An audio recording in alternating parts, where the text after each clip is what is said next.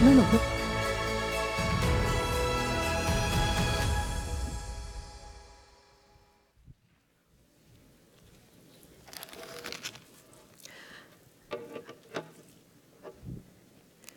would like to invite anyone who's in grade six, seven, or eight to come and sit in the front row. Please don't be afraid. I'm not going to embarrass you. I'm not going to ask you to come on stage. But I've got a special challenge for you today. No, no, you don't have to sit on the floor. You can actually sit on the chair. Pastor Justin's here, Dennis is here. And for you who are an extension, I have a special challenge for today's service. There's some space in the back row as well, this one right there. That's it. Great. All of you have a choice today. You're going to complete a challenge.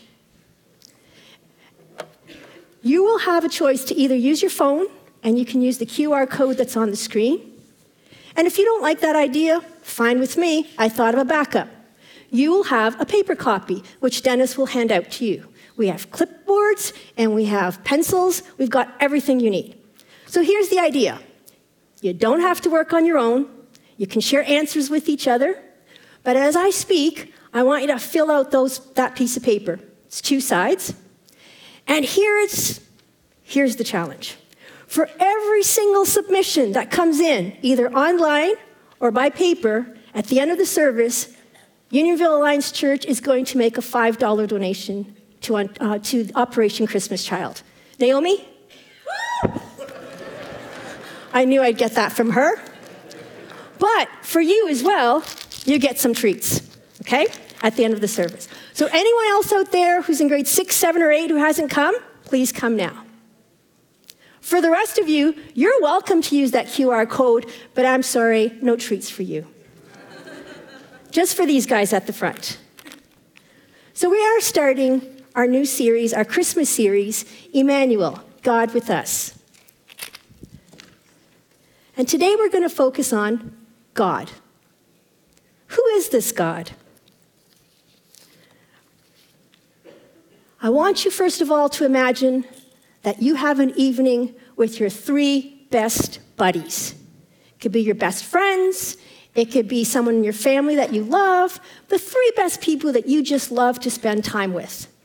And the four of you are going to get together at your house, and you're going to have an evening together. You're looking forward to it because you just love these people. But every time you get together, you have so much fun. You're going to share some food, whatever type of food you like. For some of you, it may be that you're going to get together and you're really going to make an in depth, exquisite meal. For others, you're going to order pizza. It doesn't matter, no judgment. It's whatever you like. Okay, so you're doing that. You're going to have an activity that you absolutely love to do. Maybe for some of you, you're going to watch the football game. Maybe for others, you're going to play board games. Or for others, you'll do whatever you want to do, okay? And so it happens. Imagine yourself there. You're having an absolutely wonderful time with your friends, uh, lots of laughter, uh, belly aching laughter, actually. You have such a great evening together. High fives going on, and then the evening comes to an end, and then you say goodbye, and off you go with these wonderful memories of this absolute day that took place. However, as you had that evening together, you were aware of all kinds of things.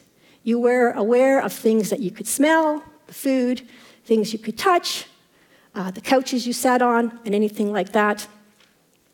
You were aware of what your friends were wearing, what you were wearing. You were aware of so many different things. But there was something that no one was aware of.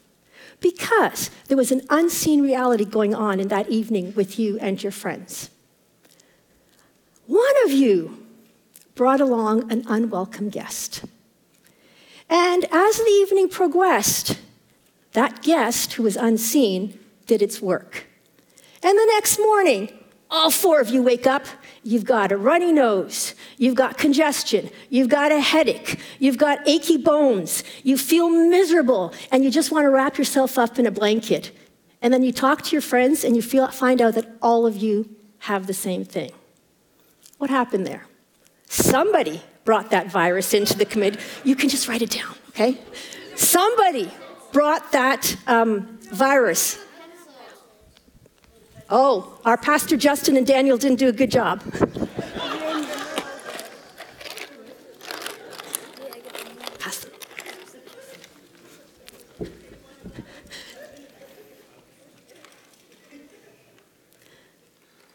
Don't know which one of you brought that virus into the uh, meeting. We don't know how it spread from person to person. Was it one sneeze that did it and everybody got infected?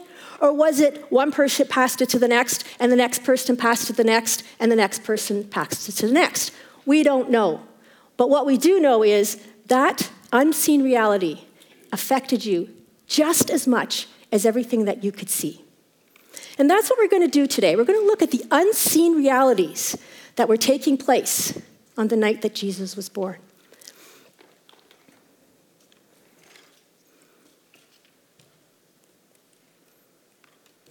And as we do that, we're going to come up with the big idea. We're going to focus on these unseen realities, and we're going to come up with this big idea. Okay, extension, this is important.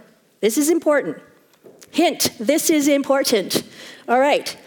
God is holy. God wants intimacy with us. God is waiting for our response. This is so important that I think we need to say it together. So I'm going to ask these two sides of the sanctuary to say, God is holy. Are you ready? God is holy. And on this two sides, I'm going to ask you to say, God wants intimacy with us. And the middle, you get to say, God is waiting for our response. For our response. Extension, you with me? Okay, remember, you can share answers with each other. It doesn't have to be individual work. So let's get into our story.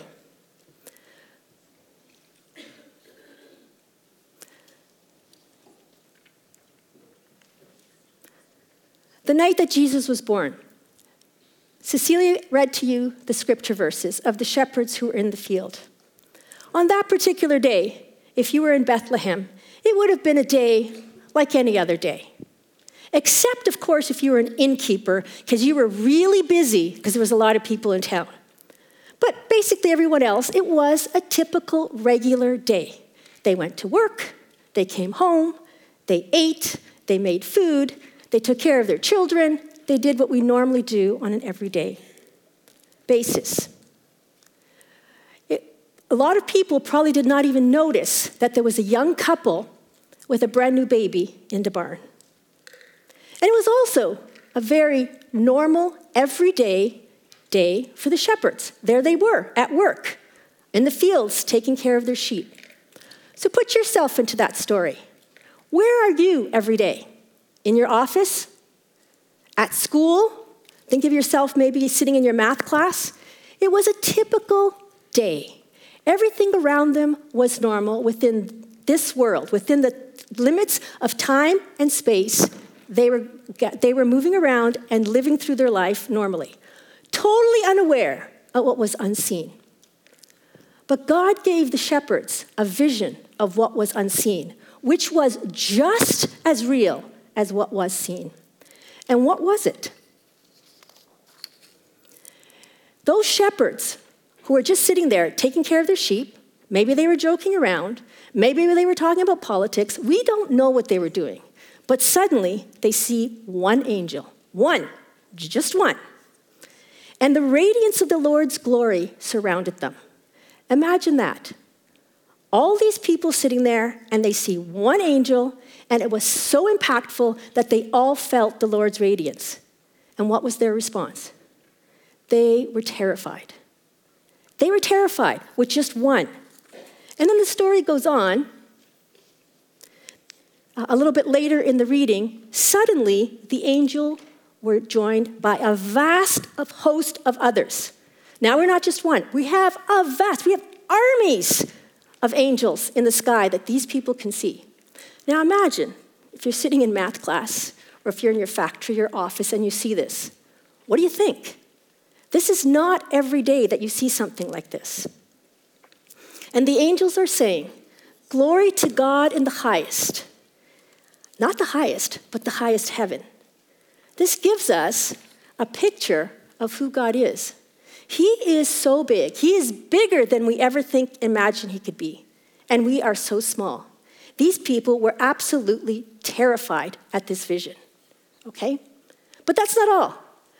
It doesn't only happen here. This image of God is throughout scriptures. So I'd like to give you a few so that we can bring them all together. Okay? In Revelation, this is the last book of the Bible, and John is uh, in, a, in the island of Patmos, and he gets a vision. And he also sees some angels. And what are these angels doing? In Revelations chapter 4, each of the four living creatures, day and night, they never stop saying what? Holy, holy, holy is the Lord God Almighty, who was and is and is to come. That's who God is. He has angels around them, not one or two or three. He's got armies of angels praising him night and day. He is so holy. But that's not all. There's more examples. Let's go to Isaiah. Isaiah chapter 6. This is the story of the prophet Isaiah, who is now just receiving his call to become a prophet. And he also gets a vision of heaven. And this is what he sees. Again, several angels. They were calling out to each other Holy, holy, holy is the Lord of heaven's armies. The whole earth is filled with his glory. Their voices shook the temple, and the foundations of the entire building were filled with smoke. Now imagine if that happened right here, right now.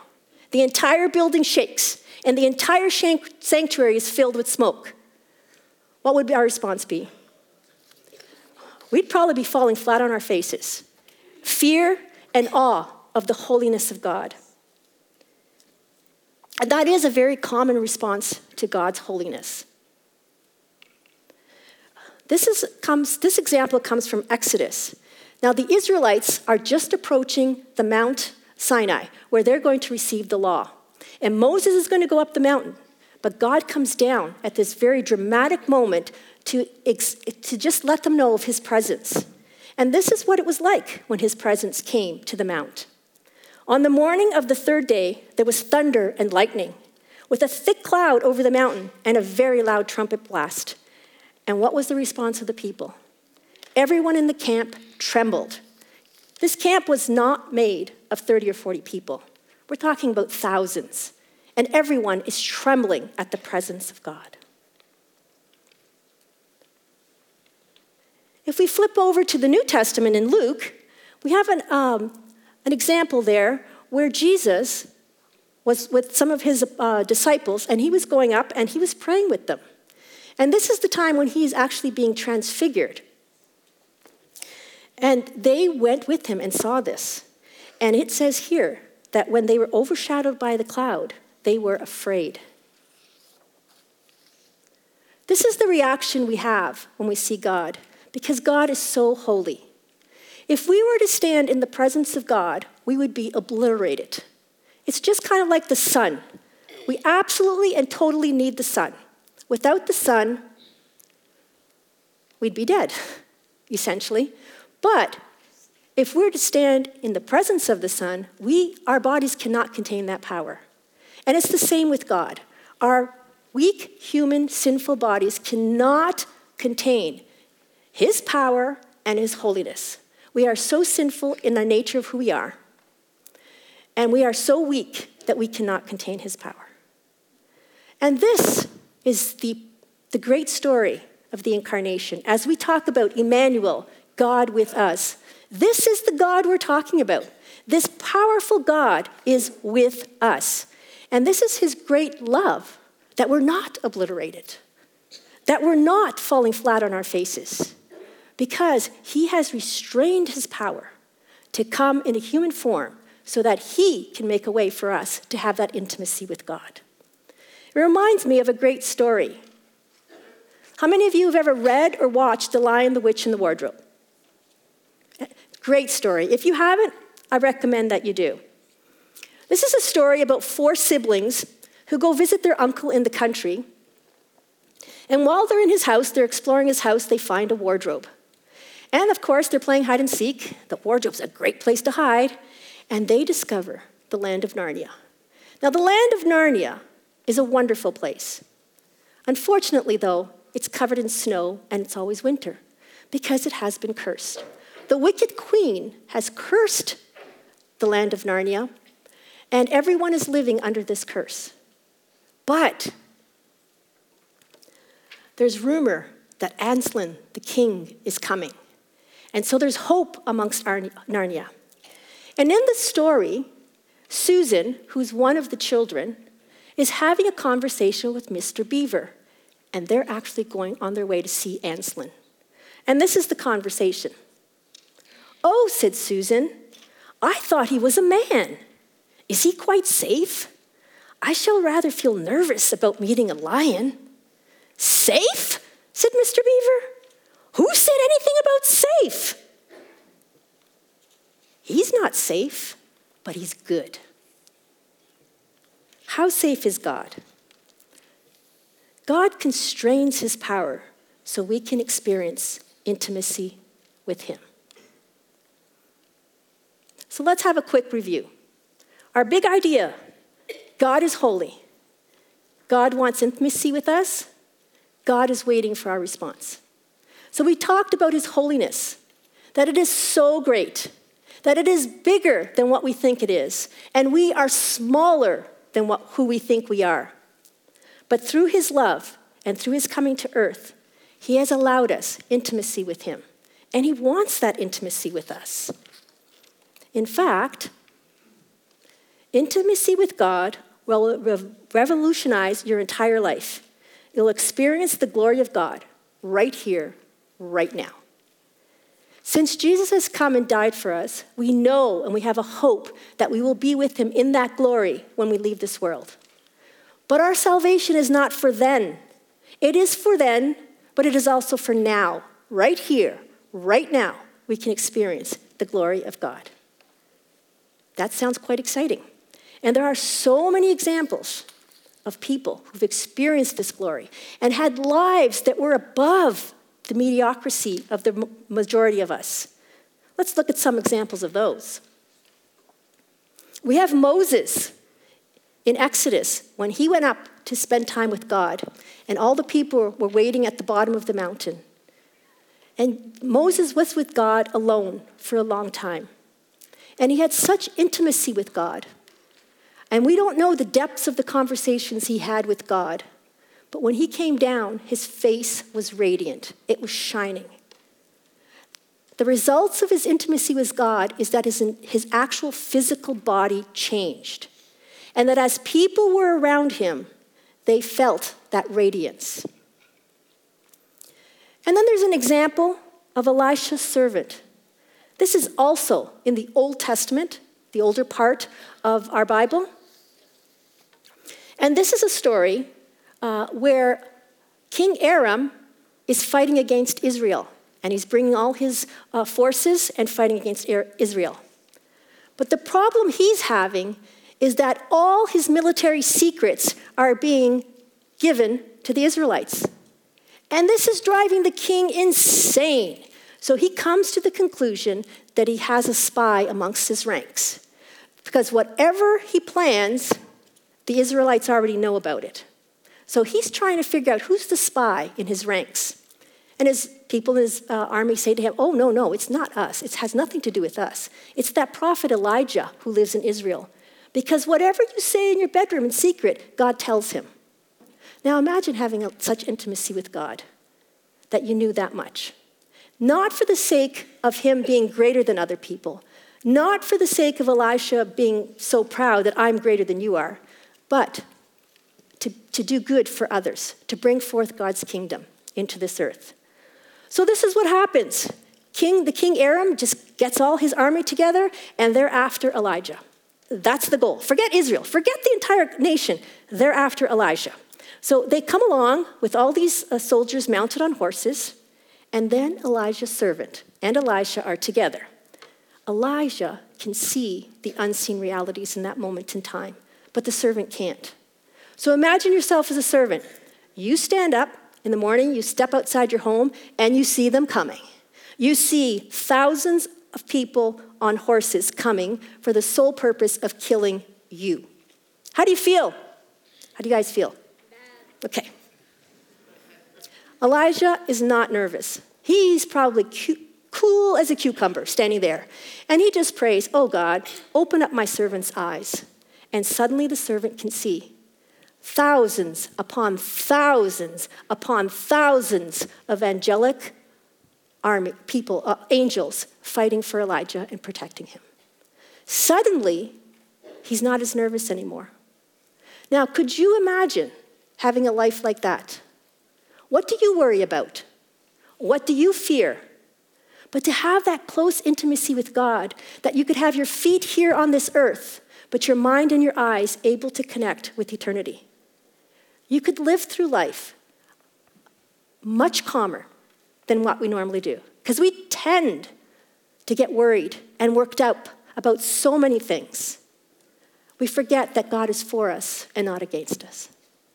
Not that we're going to have a life that's going to be easy. No, we're not saying that at all because Christ himself said, You will have difficulties in this world, but I have overcome them.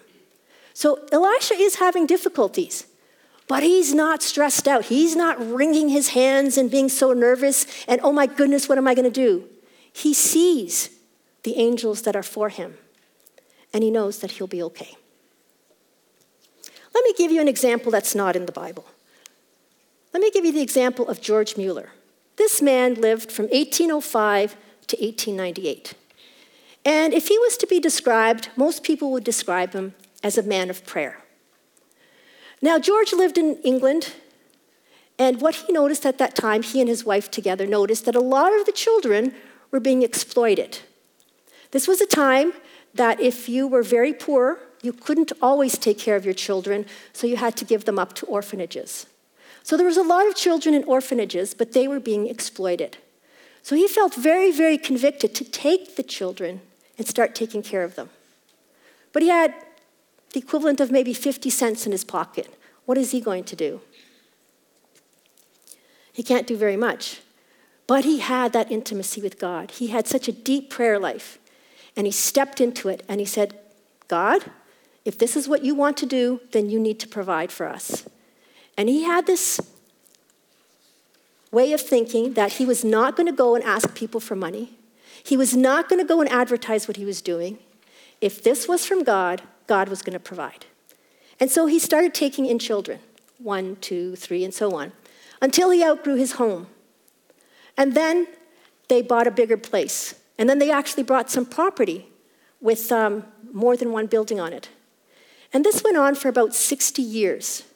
And he took care of thousands of children, feeding them, clothing them, giving them an education, giving them a childhood without exploitation. This was no easy endeavor, especially since he wasn't asking people to give him money. So he has many, many, many stories of God's provision for his life. And I'm going to share a story with you now. And this is the way George was living with such intimacy with God, so this is the way he lived. There was nothing to eat in the house. His attitude was, let's get ready to go to school. Let's go, guys. Everyone gets ready for school. Uh, they all get dressed. They all come to the breakfast table. He says, okay, let's now give thanks for the food we are about to receive. There's no food in the house. Suddenly there's a door, a knock on the door. It's the baker. Oh man, I just couldn't sleep last night. I just had this urge to get up and just do something nice for you guys, so I baked a lot of bread. Here it is. And no sooner had that baker left, there was another knock on the door. It's the milkman. His truck broke down. Where? Right in front of the orphanage. And you know what? The milk is going to spoil if it sits there, so you might as well have it.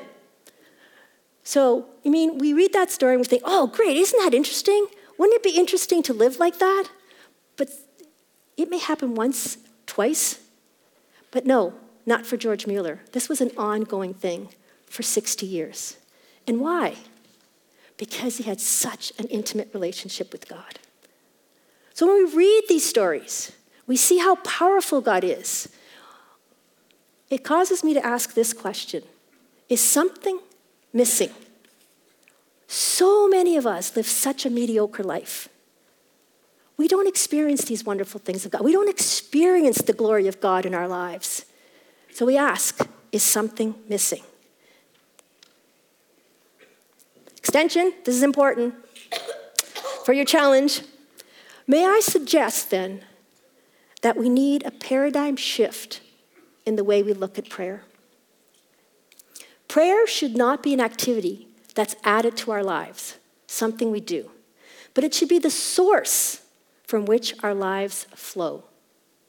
You see, so many of us look at prayer as an end, a means to an end. We want health, so we pray for health. We want this, so we pray for this. Nothing wrong with that. God invites us to do that. But for many of us, we stop there. Prayer should be an end in itself. It's the place where we grow intimacy with God. It's the place where we get to know God and we grow closer to Him. It's the place where we are transformed and become more like Christ. It is the place where He gives us that power and we get to see His glory. The problem with us is we add it to our lives, so it becomes something we need to do.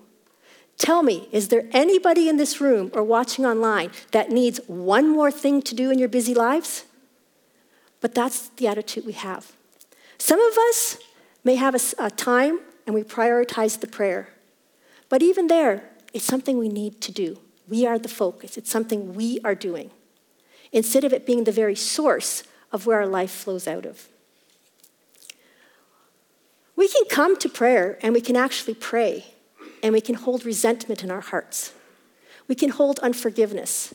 We can come to a place of corporate prayer, but yet we're angry at the person sitting to our right or maybe to our left. We haven't talked to them in 20 years. Or maybe we have family members that we're holding grudges against, and we're praying. But we're not going to get intimacy with God with those prayers. Because to really pray means we are getting intimate with God. We are entering into that intimacy that He's welcoming us to share with Him. Sometimes our prayer life is very lopsided. We may spend, you know, if we're in a corporate session, we may spend 95% of the time talking about what we need to pray for, and then we spend 5%, uh, 5% of the time praying. Very, very lopsided. Sometimes we pray prayers that are just way too small. God is wanting us to pray huge things, but we're thinking small because we are small. We can't fathom how great God is. And also, our world is just too noisy, way, way too noisy, and way too busy to be able to pray. So we need to intentionally bring quiet around us for some times so we can hear God's voice. Because God's voice tends to be very, very, very quiet.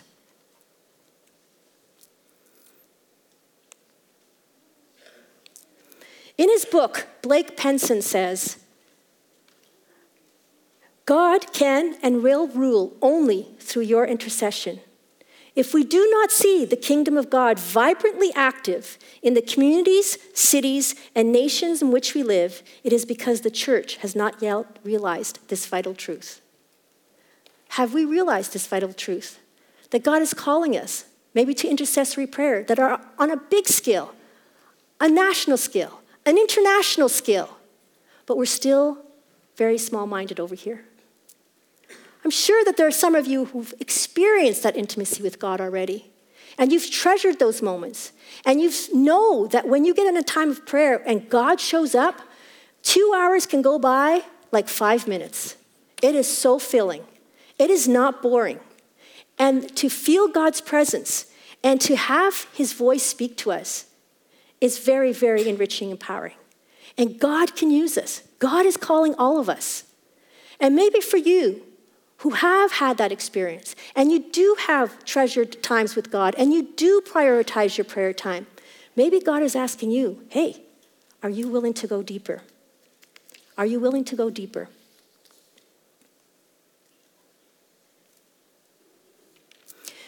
Each of us experiences God differently. Some of us really feel God's presence when we're in nature. Others, maybe when we're at home in our comfortable chair with our cup of coffee or tea beside us other people in a corporate setting. Whichever way you connect with God most, go there. and spend time with God. I want to share a story now that comes from Tim Keller. Tim Keller uh, has recently passed away, but he pastored a church in New York City. And I was just listening to something he said the other day, and I thought I would repeat it here. When he was in seminary, one of his professors gave the class an assignment. They gave him the class one Bible verse, just one, not two, just one. A Bible verse in the Bible could be as short as two words, maximum a few sentences, not very much. And she gave the class this assignment 30 minutes, go. Spend 30 minutes with that verse in quiet and write down everything you sense God is telling you. Everything. 30 minutes.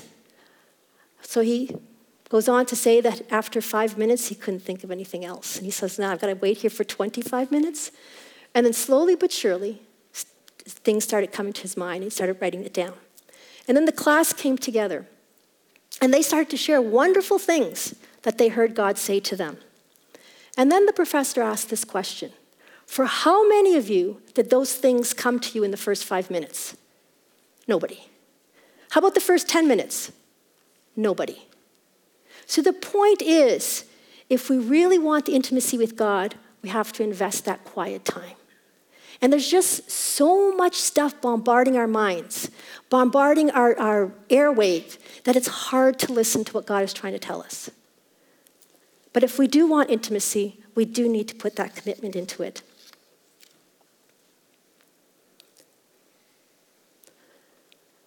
For some of us, we value certain things, and we will sacrifice for those things.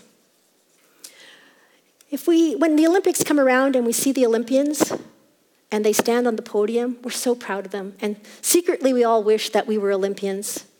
But we don't know how much sacrifice they had to get on that uh, platform or that podium. Take, for an example, a sport like gymnastics where you peak at a very young age. At four years old, you've got to be working already if you want that. If you want that prize at four years old, as young as four, you're, you're starting. And your childhood is based around gymnastics. It's not like you go to school and then you go to your par- uh, birthday parties and then you go to your family holidays and you fit gymnastics in through there. No, no, no, no, no. If you want to be on that podium, it's gymnastics and everything else goes around it, even your education. You may not be able to go to a regular school. You may need to be tutored in between your training sessions. That's to be able to get on the podium. And that's a great, great, great achievement. But, we're, but what I'm saying to you is if you want the intimacy with God, we have to have that paradigm shift where we take prayer and we just add it to our lives to the other area where it is the center of the way our lives flow out.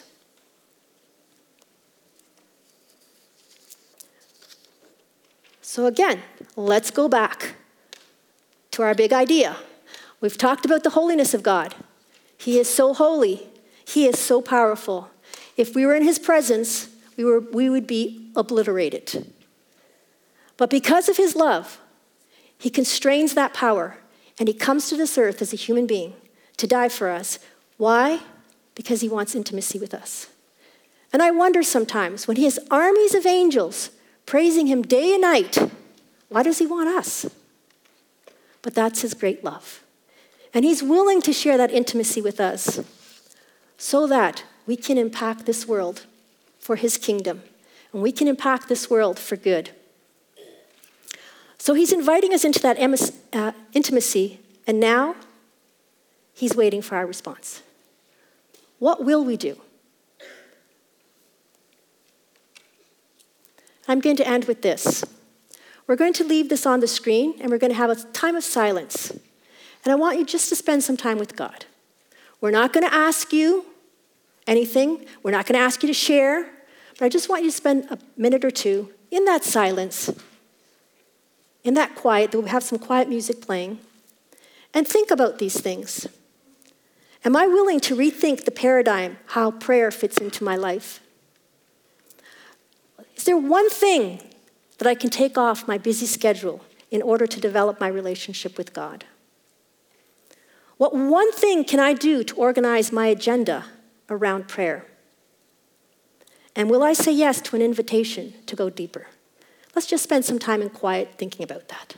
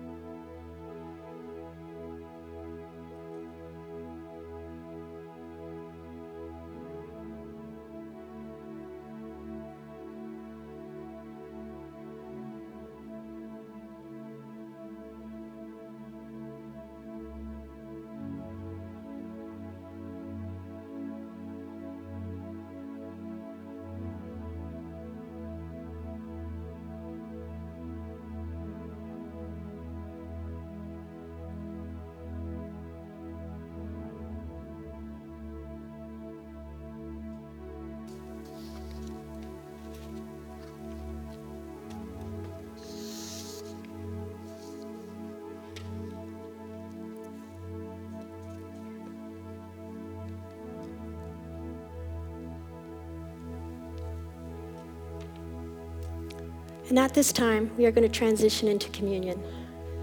Communion is a, it's a celebration that Christians celebrate. And it's a celebration of memory. God asks us to remember. Remember the price he paid for our salvation. On the night he was betrayed, he met with his good friends, his closest friends, and they shared a meal together. And he told them, Take this bread it's going to be a memory of my body that's broken for you. And drink of this cup. It's going to be a memory of the blood that's going to be shed for you. So we will now celebrate communion. If you do not have um, the communion elements, just put your hand up and Usher will give it to you. Please know that there's nothing special there's nothing magical about these elements. And in fact, the particular elements that we use now in church are very just practical because of, right over there, because of uh, COVID. It's just a wafer and it's just some grape juice. But it's meant to symbolize the body and blood of Jesus that was shed for us. And we take this time to remember him. And if you don't know Jesus, as we take this time to remember, I invite you Take some time to get to know him. You may find that you'll be just amazed at how much he loves you. God, the all powerful one who inhabits the highest heavens, the one whom angels adore day and night, the greatest became the least for our sakes. God became human to die for us. You asked us to remember your body that was broken and your blood that was shed for us. And as we celebrate together now, I welcome all to partake of this simple ceremony when we eat this piece of bread and drink this cup. I'm going to ask Winston Miller and Beth Cook. Winston Miller will pray for the bread, and Beth Cook will pray for the cup, and then we will partake together.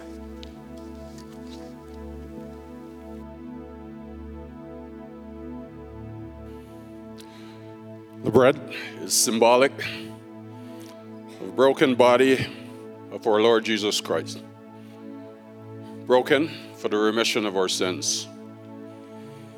In the Gospel of John, chapter 6, on several occasions, Jesus describes himself as a bread of life, the living bread which came down from heaven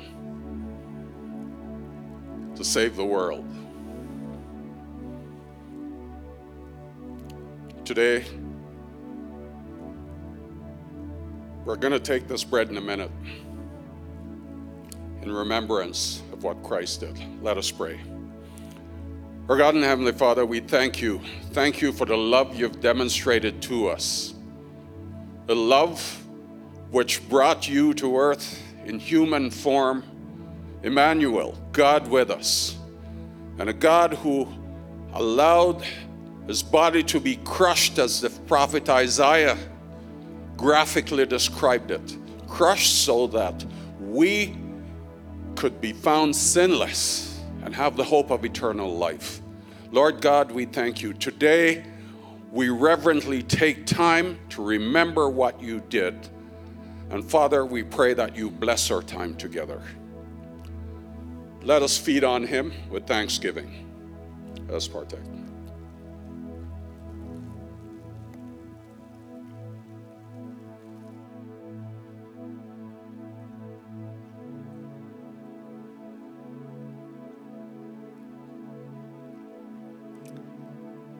Let's pray together. Lord, we come this morning pretty humbled, um, having sung the songs that have been provided for us and listened to the sermon and reminded of how much you have done to be in an intimate relationship with us. So little is required of us on that initial step. All we actually have to do is turn to you. And that is because of the blood that you shed. Um, it's hard to look at the manger without seeing the cross and knowing uh, what you yielded yourself to, not one day, but with every breath you took in human form. And so we thank you. We thank you for the provision of God with us, of humanity and deity inexplicably mingled together, so that you know our frailties. And by your blood, we are healed. We're healed from um, our infirmities, but we're also healed um, from the ravages of sin in our lives. And so today, as we drink this cup, Lord, help us. Um, receive the healing that you are just open handedly offering to us and let it impact our week ahead, we pray. In Jesus' name, amen. Let's partake together.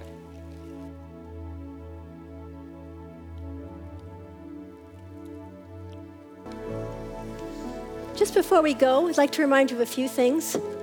Next Sunday, there will be a photo booth in the lobby before the service if you're interested in that. We've been talking a lot about prayer.